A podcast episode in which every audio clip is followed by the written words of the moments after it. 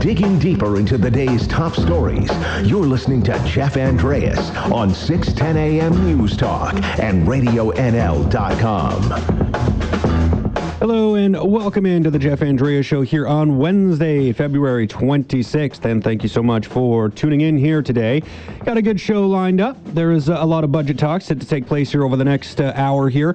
In the back half of the show, I'll be joined by the city's corporate services director, Kathy Humphrey, to dig into the numbers about what we can expect here as taxpayers in Kamloops with an eye on April when the tax rates will officially be set. So Kathy will join me at around the 35 minute mark of the hour to go over all of that. And then to end things off, it is another edition edition today of That's Whack Wednesday. But to get things started, I am joined in studio by the mayor of Kamloops, Mr. Ken Christian. Ken, how you doing here this morning? Very good, Jeff. Yeah, thanks as always for taking the time to come in after what I thought was a, a, pretty productive council meeting yesterday. But before we get into that, I just wanted to start with today being Pink Shirt Day.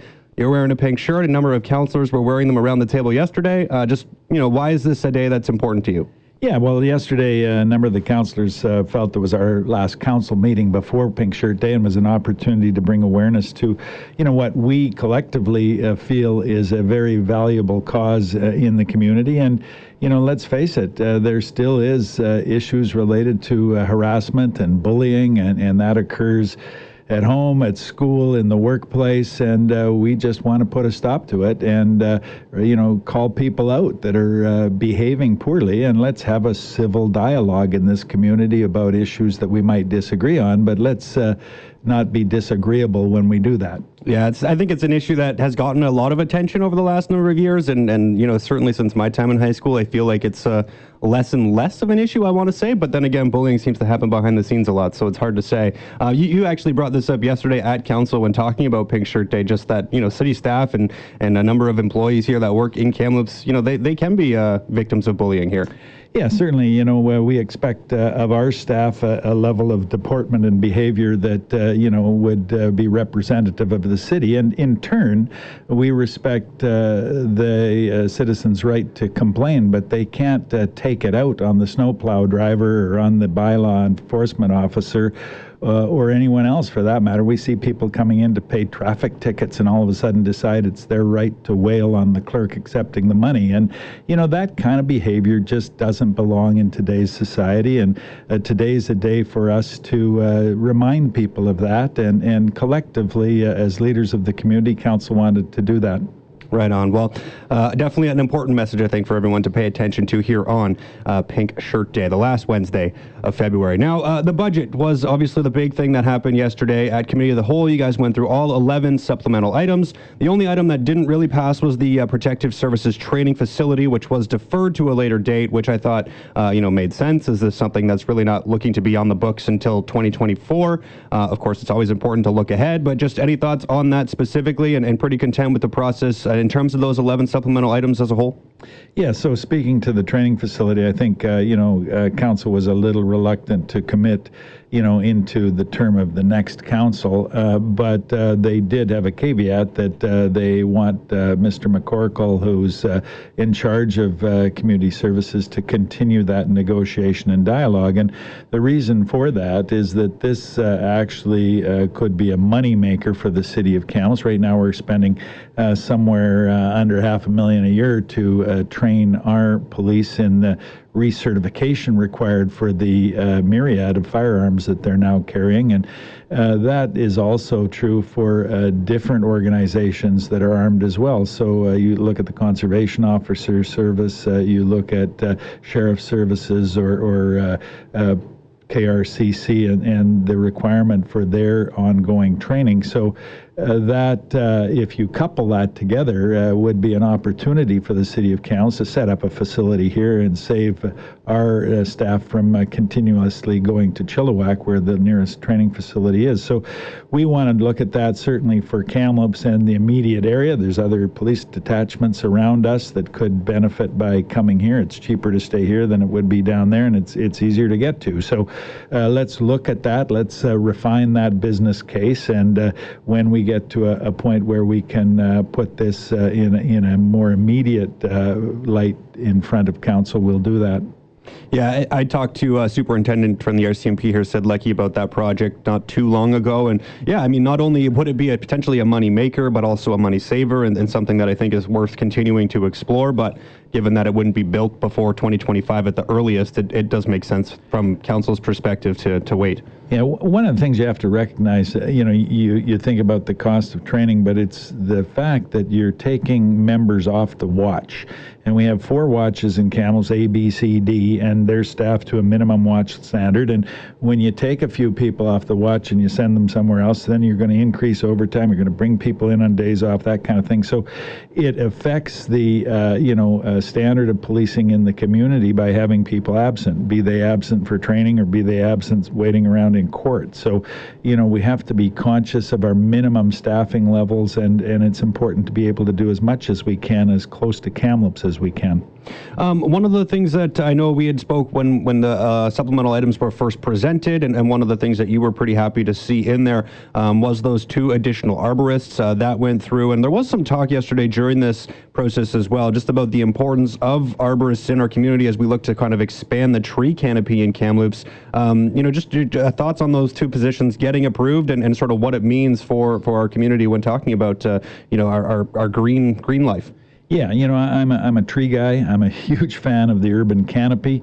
Uh, and, uh, you know, you can't just plant trees, you have to maintain them. Uh, you have to prune them. Uh, you have to be conscious of uh, the uh, forest entomology and, and diseases that can affect your forest. And you have to be also conscious of urban interfaces and the potential for fire threats. So the fact that council recognized that yesterday, I think, is a good thing. And the other important part is that, that as we face this climate crisis, you know, trees are the one uh, source of carbon sequestration. So it's uh, an investment in the environment to plant a tree, and we want to encourage residents to do that through our tree coupon uh, program, but we want to also do that as a corporation. So, you know, when you start to look at uh, the number of acres of trees and the number of trees we have in the city, uh, it's important to have uh, people that are professionals that can maintain them and make sure that those trees are uh, not only healthy but safe. Uh, you know, sometimes trees are damaged and, and that kind of thing, and we have to make sure there's no risks that the city would have to absorb by, you know, falling branches and things like that. Right on. And and now with you know all those. Um, that discussion yesterday, all those supplemental items um, brought into into the budget. Um, you know, it added a little over 0.2 percent uh, to the total tax levy increase. Um, you know, looking at about three percent, maybe a little bit of a hair under that. I think the numbers I'm hearing now are about 2.97 percent. Uh, are you content with that?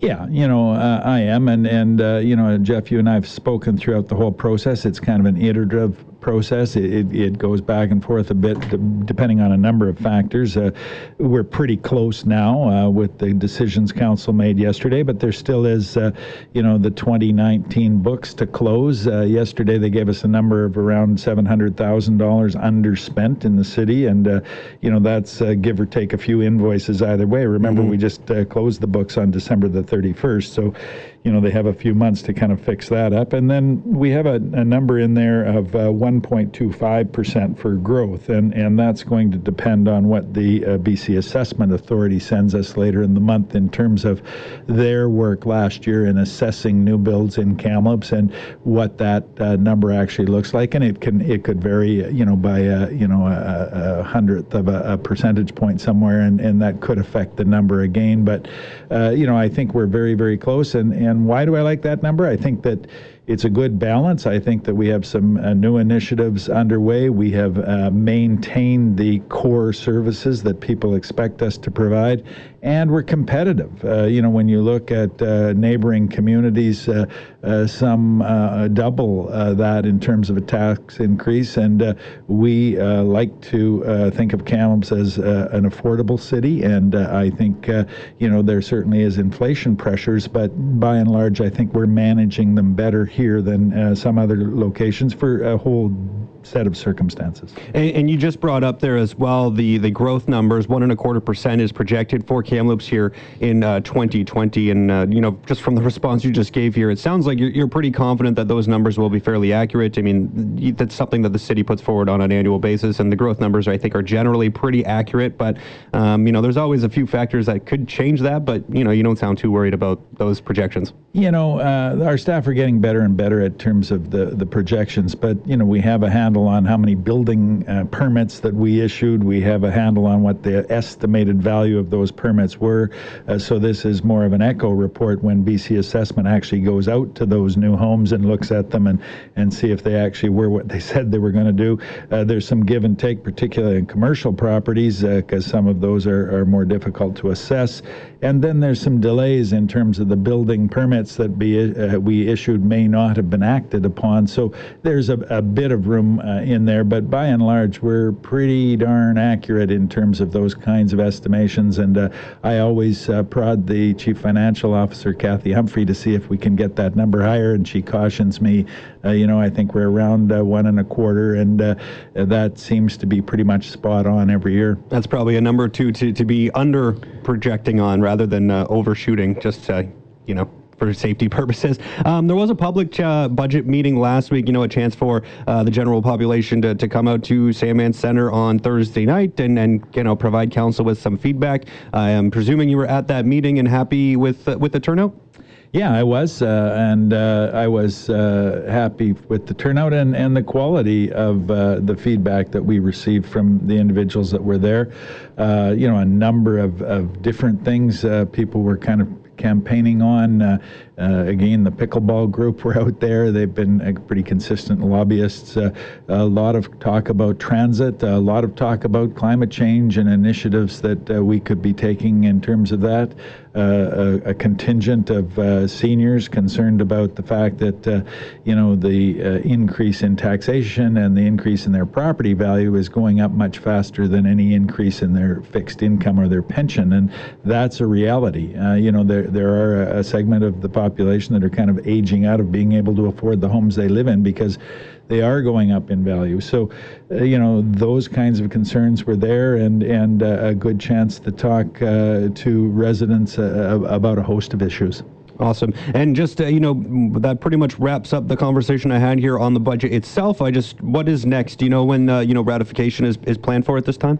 You know, we're going to work through this. Uh, we have a, a date uh, requirement in the community charter to have something uh, uh in stone in April. So uh, we're going to be working through March to uh, get the final budget bylaw through council chambers, and then we'll get on with looking at the 2021 budget. And as Ms. Humphrey pointed out yesterday, this is a, a cyclic process. you know, people shouldn't feel that a deadline today is meaning that forever and ever. They'll never get their ask address addressed. Uh, I think people have to look at these things and uh, talk about what it is in terms of an amenity that they're interested in. Look to gain some support for that uh, within the community that's going to use it, and then look at creative ways in which they can help fund it and gain support for that on the broader community uh, scale. And uh, people do that, and uh, eventually we get to get to yes.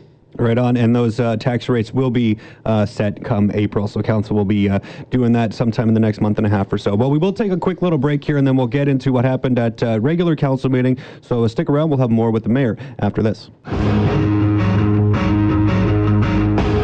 You're listening to Jeff Andreas on Radio NL 610 AM News Talk and RadioNL.com. All right, welcome back in here, and we're continuing our conversation here with uh, Kamloops Mayor Ken Christian. We've gone over most of the uh, the budget stuff there in the last segment, so we can hear that online later. But we'll get into uh, regular council. Um, Ken, you did present a mayor's report, a couple of different items that were on there, including the uh, Southern Interior Local Government Association uh, asking Interior Health Authority to reevaluate the current outpatient model of mental health care. Uh, what exactly does that mean? Yeah, you know, uh, it, has been my observation that uh, there is a, a, a, subset of our homeless population uh, that is really uh, suffering from chron- chronic mental illness, uh, things like bipolar disorder and, and uh, acute schizophrenia. And there's even a subset of that group now that have been, Uh, you know, suffering brain damage from repeated uh, naloxone uh, recoveries. Oh, really? And so, you know, there's some people that are really not able to manage their own journey on the streets of Kamloops. And uh, I've been speaking with the mayor of Nanaimo, Leonard Krog, and, and the mayor of Prince George, Lyn Hall, and, and there's the same thing in Nanaimo, same thing in Prince George.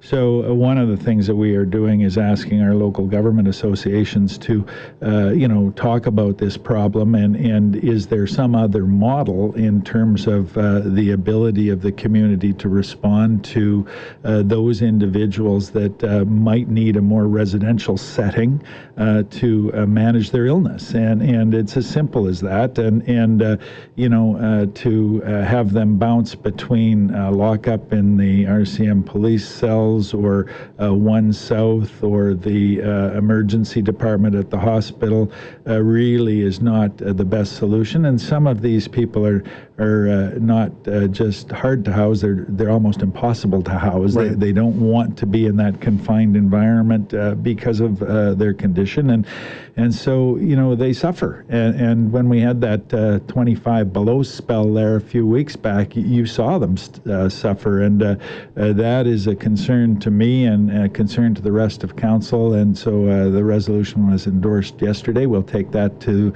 the Southern Interior Local Government Association and if there's some concurrence there, then we'll have a discussion with the Interior Health Authority about, uh, you know, using a, an outpatient model for uh, individuals that really uh, their med regime and things like that is uh, uh, difficult for them to manage, uh, you know, without that kind of ongoing support the wraparound services that are provided, uh, you know, are good, but they're kind of spotty uh, when people get into a time of crisis, and and that's uh, what's happening more and more. Yeah, and as the opioid crisis continues, that's something that uh, you know a lot of um, a lot of people have concerns about. Not here in Kamloops, not just here in BC, not just in Canada, but really uh, almost globally at this point.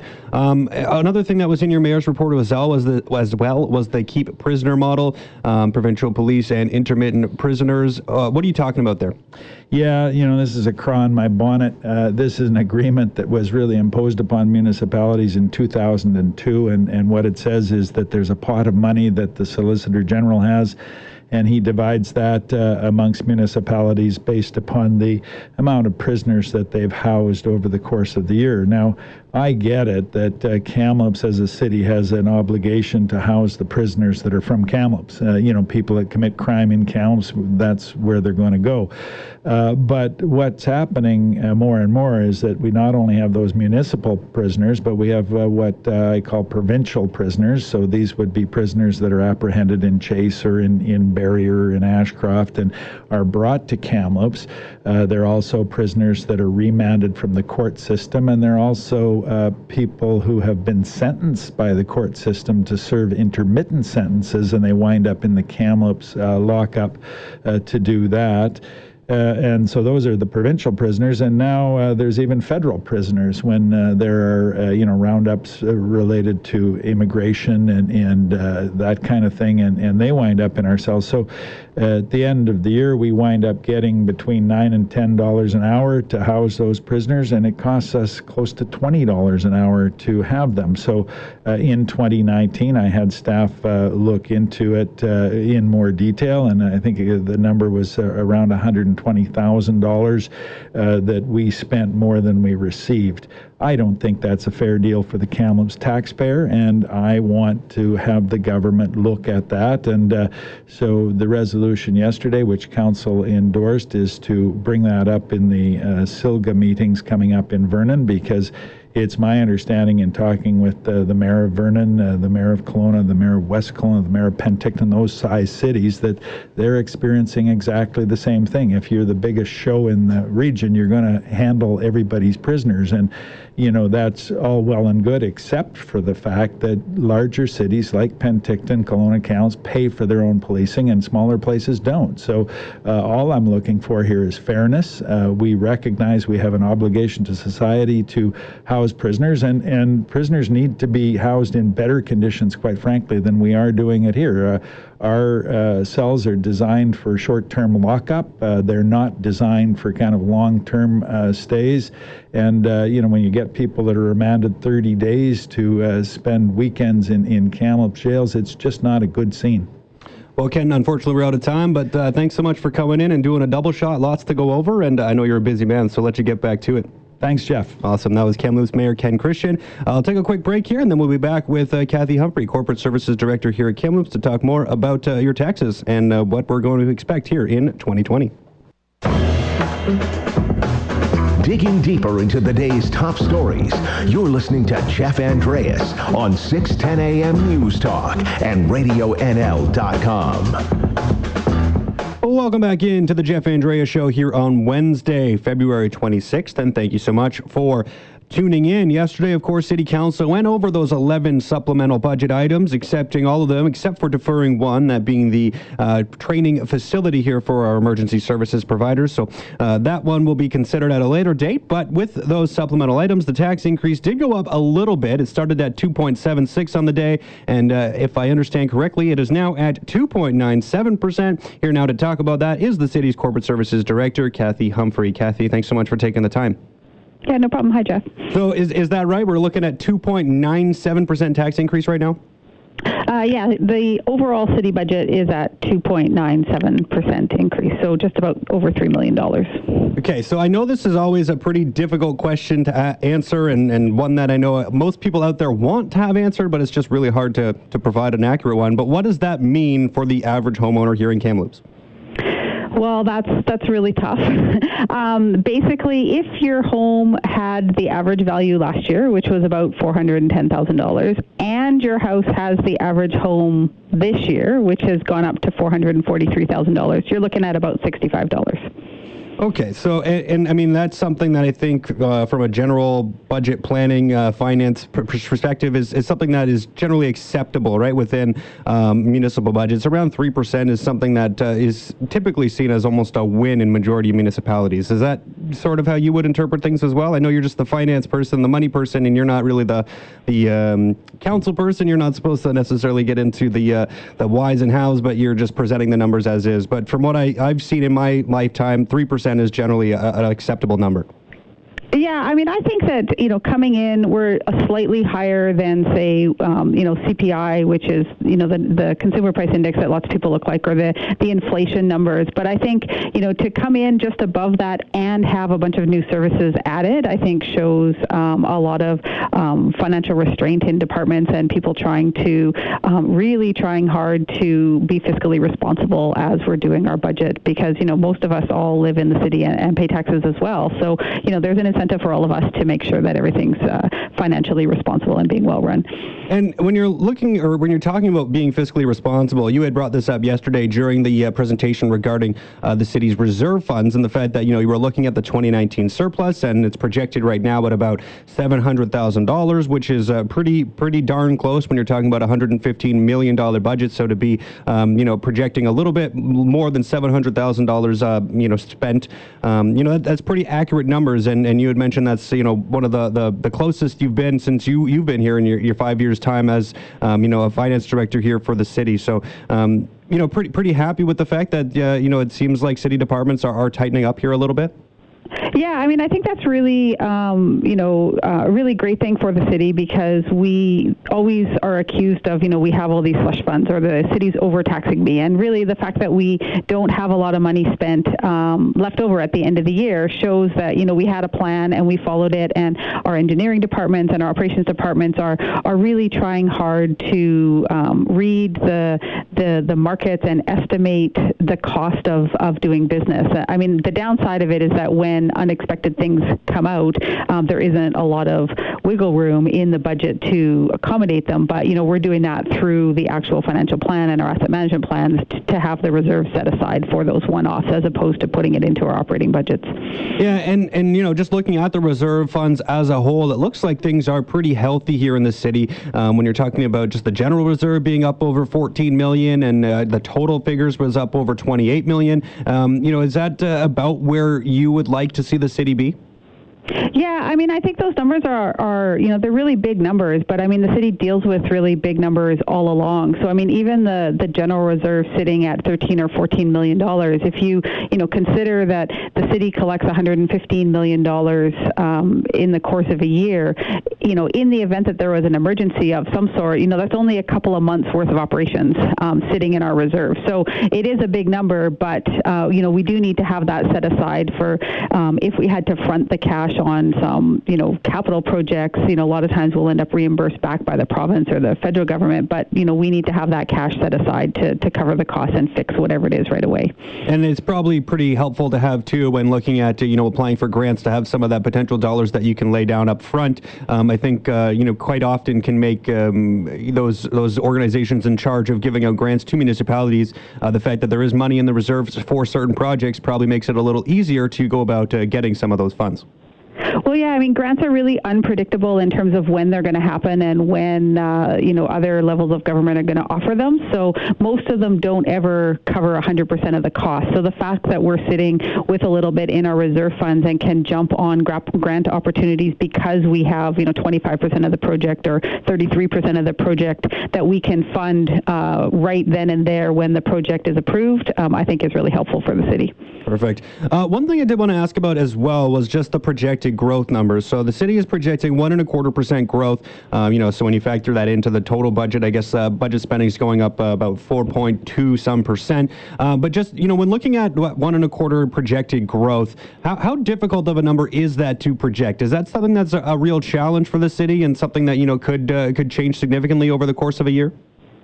Um, I mean, it is a little bit tough uh, to project. I mean, we work really closely with BC Assessment to get their read on what's happening in the community. They provide our, our revenue team and our taxation team with updates throughout the year um, in terms of the, the growth and what they're projecting for um, new businesses and new buildings within the community. But what we do is we, um, you know, I heard you talking to Mayor a little bit earlier. We we budget a little bit conservative because, um, you know, like you said, we don't want to be too high and not collect enough money. And then what we do is we just sort of buffer the difference, um, you know, because generally it's only a, a, little bit of a difference um, year over year to, to cover our estimates on either side. So. Awesome stuff. Um, and, and, I know that, um, you know, this budget isn't totally passed yet. Uh, there's still going to be probably a, a, few, well, potentially some tweaks made, I guess, between now and whenever the budget is in fact ratified. Uh, do, do, I asked the mayor this as well. He doesn't have a specific date. Do you know of a specific date where this will be finalized?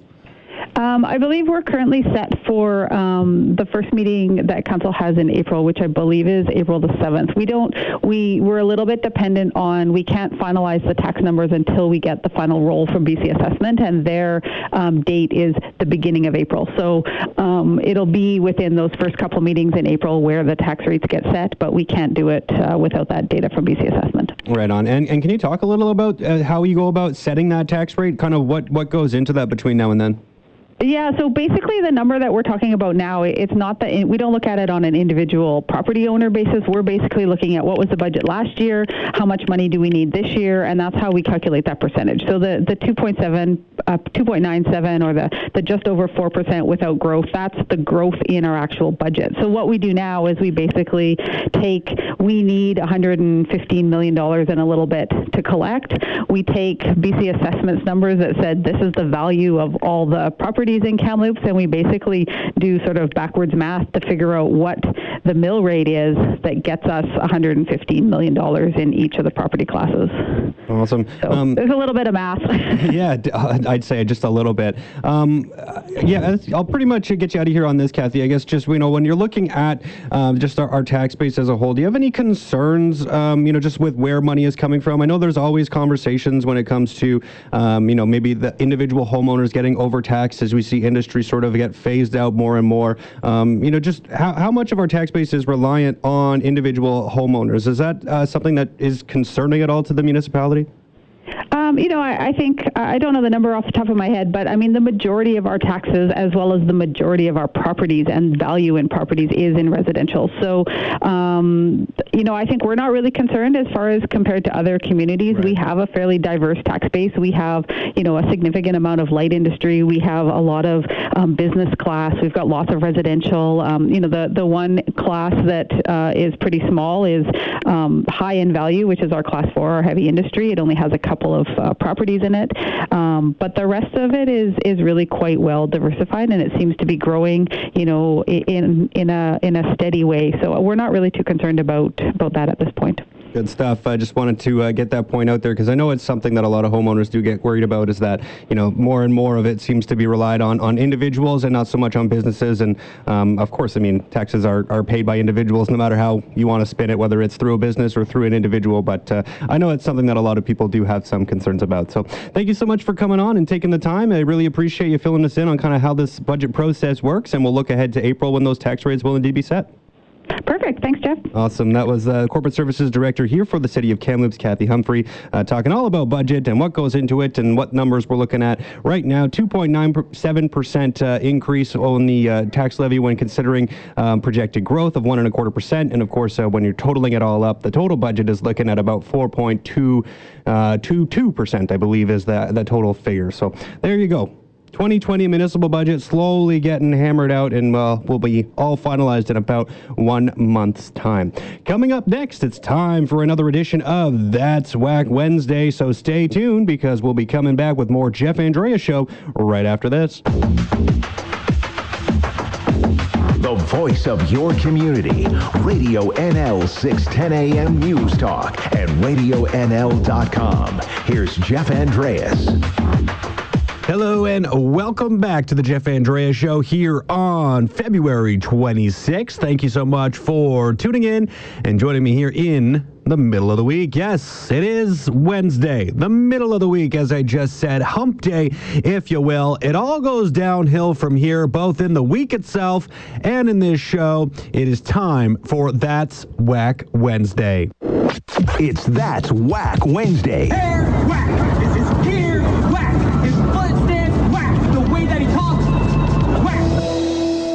Evidence suggests that women who drink as little as one cup of dairy milk per day could increase their risk of developing breast cancer by up to 50%.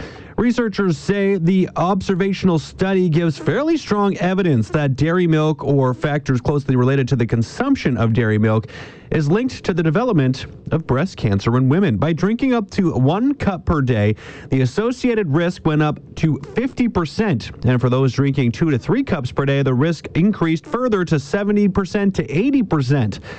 That is crazy. No, wait. I mean, that is.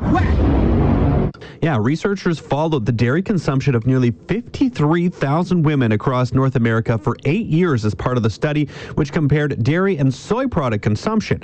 Participants' family history of breast cancer, physical activity, alcohol consumption, medication use, and reproductive and genealogical history were all taken into consideration.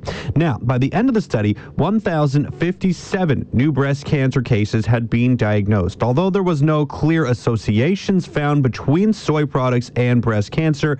Those who had higher intakes of dairy milk were at a greater risk of developing breast cancer when compared to those who drank little to no milk. So, when all of your vegan friends tell you to drink soy milk or almond milk or some sort of milk alternatives, perhaps they may have a point.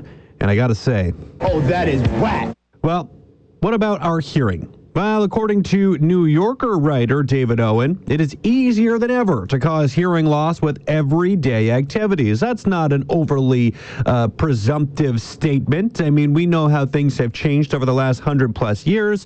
Uh, sounds are a lot louder when we're talking about things like jet engines and trains that roll through our downtown here in Kamloops. There's a lot of reasons why we hear a lot louder and a lot more intrusive sounds in our lives. And of course, now, you know, we got the uh, introduction of things like headphones and music, right? That we've been doing this for the last 40 plus years. Um, as someone who wears uh, headphones on a daily basis, I got to say there's a little bit of a concern when we're talking about how it is easier than ever to lose your hearing. Now, Owen goes on to say that people need to pay more attention to things that could damage their hearing and that the ripple effects of hearing loss can be enormous, not only for the person who lost their hearing, but for society as a whole. Well, what exactly does that mean? Hearing loss is bad for society? Well, a psychological professor at Concordia University and assistant director of the Canadian Consortium for Neurodegeneration and Aging says there has long been an association between hearing loss and cognitive decline. That is whack. Yeah, if there was a 10 decibel difference in hearing, it would be the equivalent of being two and a half years older in terms of your performance on an executive function test or close to two years older in terms of your memory performance. Like I was saying earlier, as someone who wears headphones on a daily basis, that is interesting. I'll leave it at that. That is interesting. Now, data from the Canadian Longitudinal Study on Aging also examined whether there is a link between hearing loss and social isolation. Owen says there is a condition, or sorry, Owen says there is a connection between the two and recalls interviewing a woman whose mother had terrible hearing problems. Although the cause of her death on her death certificate was Alzheimer's disease, this woman uh, whose mother had passed away of Alzheimer's actually said the real cause of her death was hearing loss. She said her life became so narrowed and so lonely that she basically died of that. That, my friends, that is. Yeah, I, I, I, can only imagine how lonely and how isolated one would feel without being able to hear. Uh, if I had to choose between hearing loss and vision loss, I would like to say I would probably choose hearing loss. Um, you know, I want to be able to see, I want to be able to know what's going on, I want to be able to look at the mountains and the lakes and the pretty pictures and all these things that exist. But hearing loss, I can understand how silence in your life all the time can be pretty lonely. It's a difficult choice. The old game of would you rather can always be a difficult one. And in this case, well, maybe I don't want to lose my hearing. Anyways, let's move on from this. That subject's maybe a little too close to home for me as someone who works in radio and, like I said, continues to wear earbuds on a near daily basis. How about a fun fact to end things off? Let's move things over. We were pretty negative talking about breast cancer, talking about hearing loss. Let's go over to something a little more entertaining. How about a fun fact to end things off? I could not believe this when I first found it out. But Bob Ross, everyone knows Bob Ross, the painter, right? We don't make mistakes. We have happy accidents. Well, he was almost as famous for his curly hair as he was for his paintings, but it was all a lie. Before he got famous, he permed his hair to save money on haircuts. And once it became his signature look, well, he, he stuck with it. Can you believe that? Because I, I can't believe it. Yeah, here's the history. So, back in the early 80s, Ross was embarking on his new career as a painter and instructor after serving in the U.S. Air Force for 20 years. So, his mentor, Bill Alexander, was preparing to retire, and he asked Ross to take over his classes. Ross had agreed and set out on tour across the country on his own motorhome. Now, he was traveling and teaching people the Alexander wet on wet technique, and he told his wife, Jane, at the time that he'd try this business out for one year, and if it didn't work, if he didn't make enough money, well, he would return to Alaska. Now, success didn't come easy for Ross, or really at all during his time on the road. As a way of penny pinching, Ross decided to save money on haircuts by getting his hair permed. Now, it's a bit of an unorthodox way of saving money and one that probably wouldn't have lasted for Bob Ross for forever if it weren't for an emerging brand in need of some merchandise. Yeah, Bob Ross Company co founder Annette Kowalski said it got a line of paints and brushes and it decided to put Bob Ross's picture on it. The logo is a picture of Bob with that, you know, stylish 80s perm, so he could never get it cut after that because he was the brand. Bob Ross wasn't too happy about that situation, so, you know, it sounds like he really had no choice but to keep the hair. You got out of line, you got whacked. Everybody knew the rules. Yeah, Ross was no fool, and he kept that fro because he knew that it was good for business, and he went on to maintain his trademark brushy hairdo for the rest of his life. Ross unfortunately died at the age of 52 back in July of 1995 due to complications from lymphoma. But of course, at the time of his death, he was still rocking that signature perm. Good for you, Bob Ross. Good for you. As we all know, your very awesome lesson. We'll play out one more time here. We don't make mistakes. We have happy accidents. Right on. Well, this has been the February 26th edition of That's Whack Wednesday. That's Whack Wednesday with Jeff Andreas. Well, that brings me to the end of the show here. If you do have any burning questions or a subject you'd like me to talk more about, or you just want to say hi, please don't hesitate to email me at jandreas at stingray.com or hit me up on Twitter at Jeffrey underscore Andreas. Well, that wraps things up for me here today. I want to thank all my guests for joining me, and of course, a big thank you to all of you for listening. And remember, whether you join me for a short while or a long while, just know that I enjoyed our time while it lasted. Have a great Wednesday, and I'll be back here tomorrow at 9.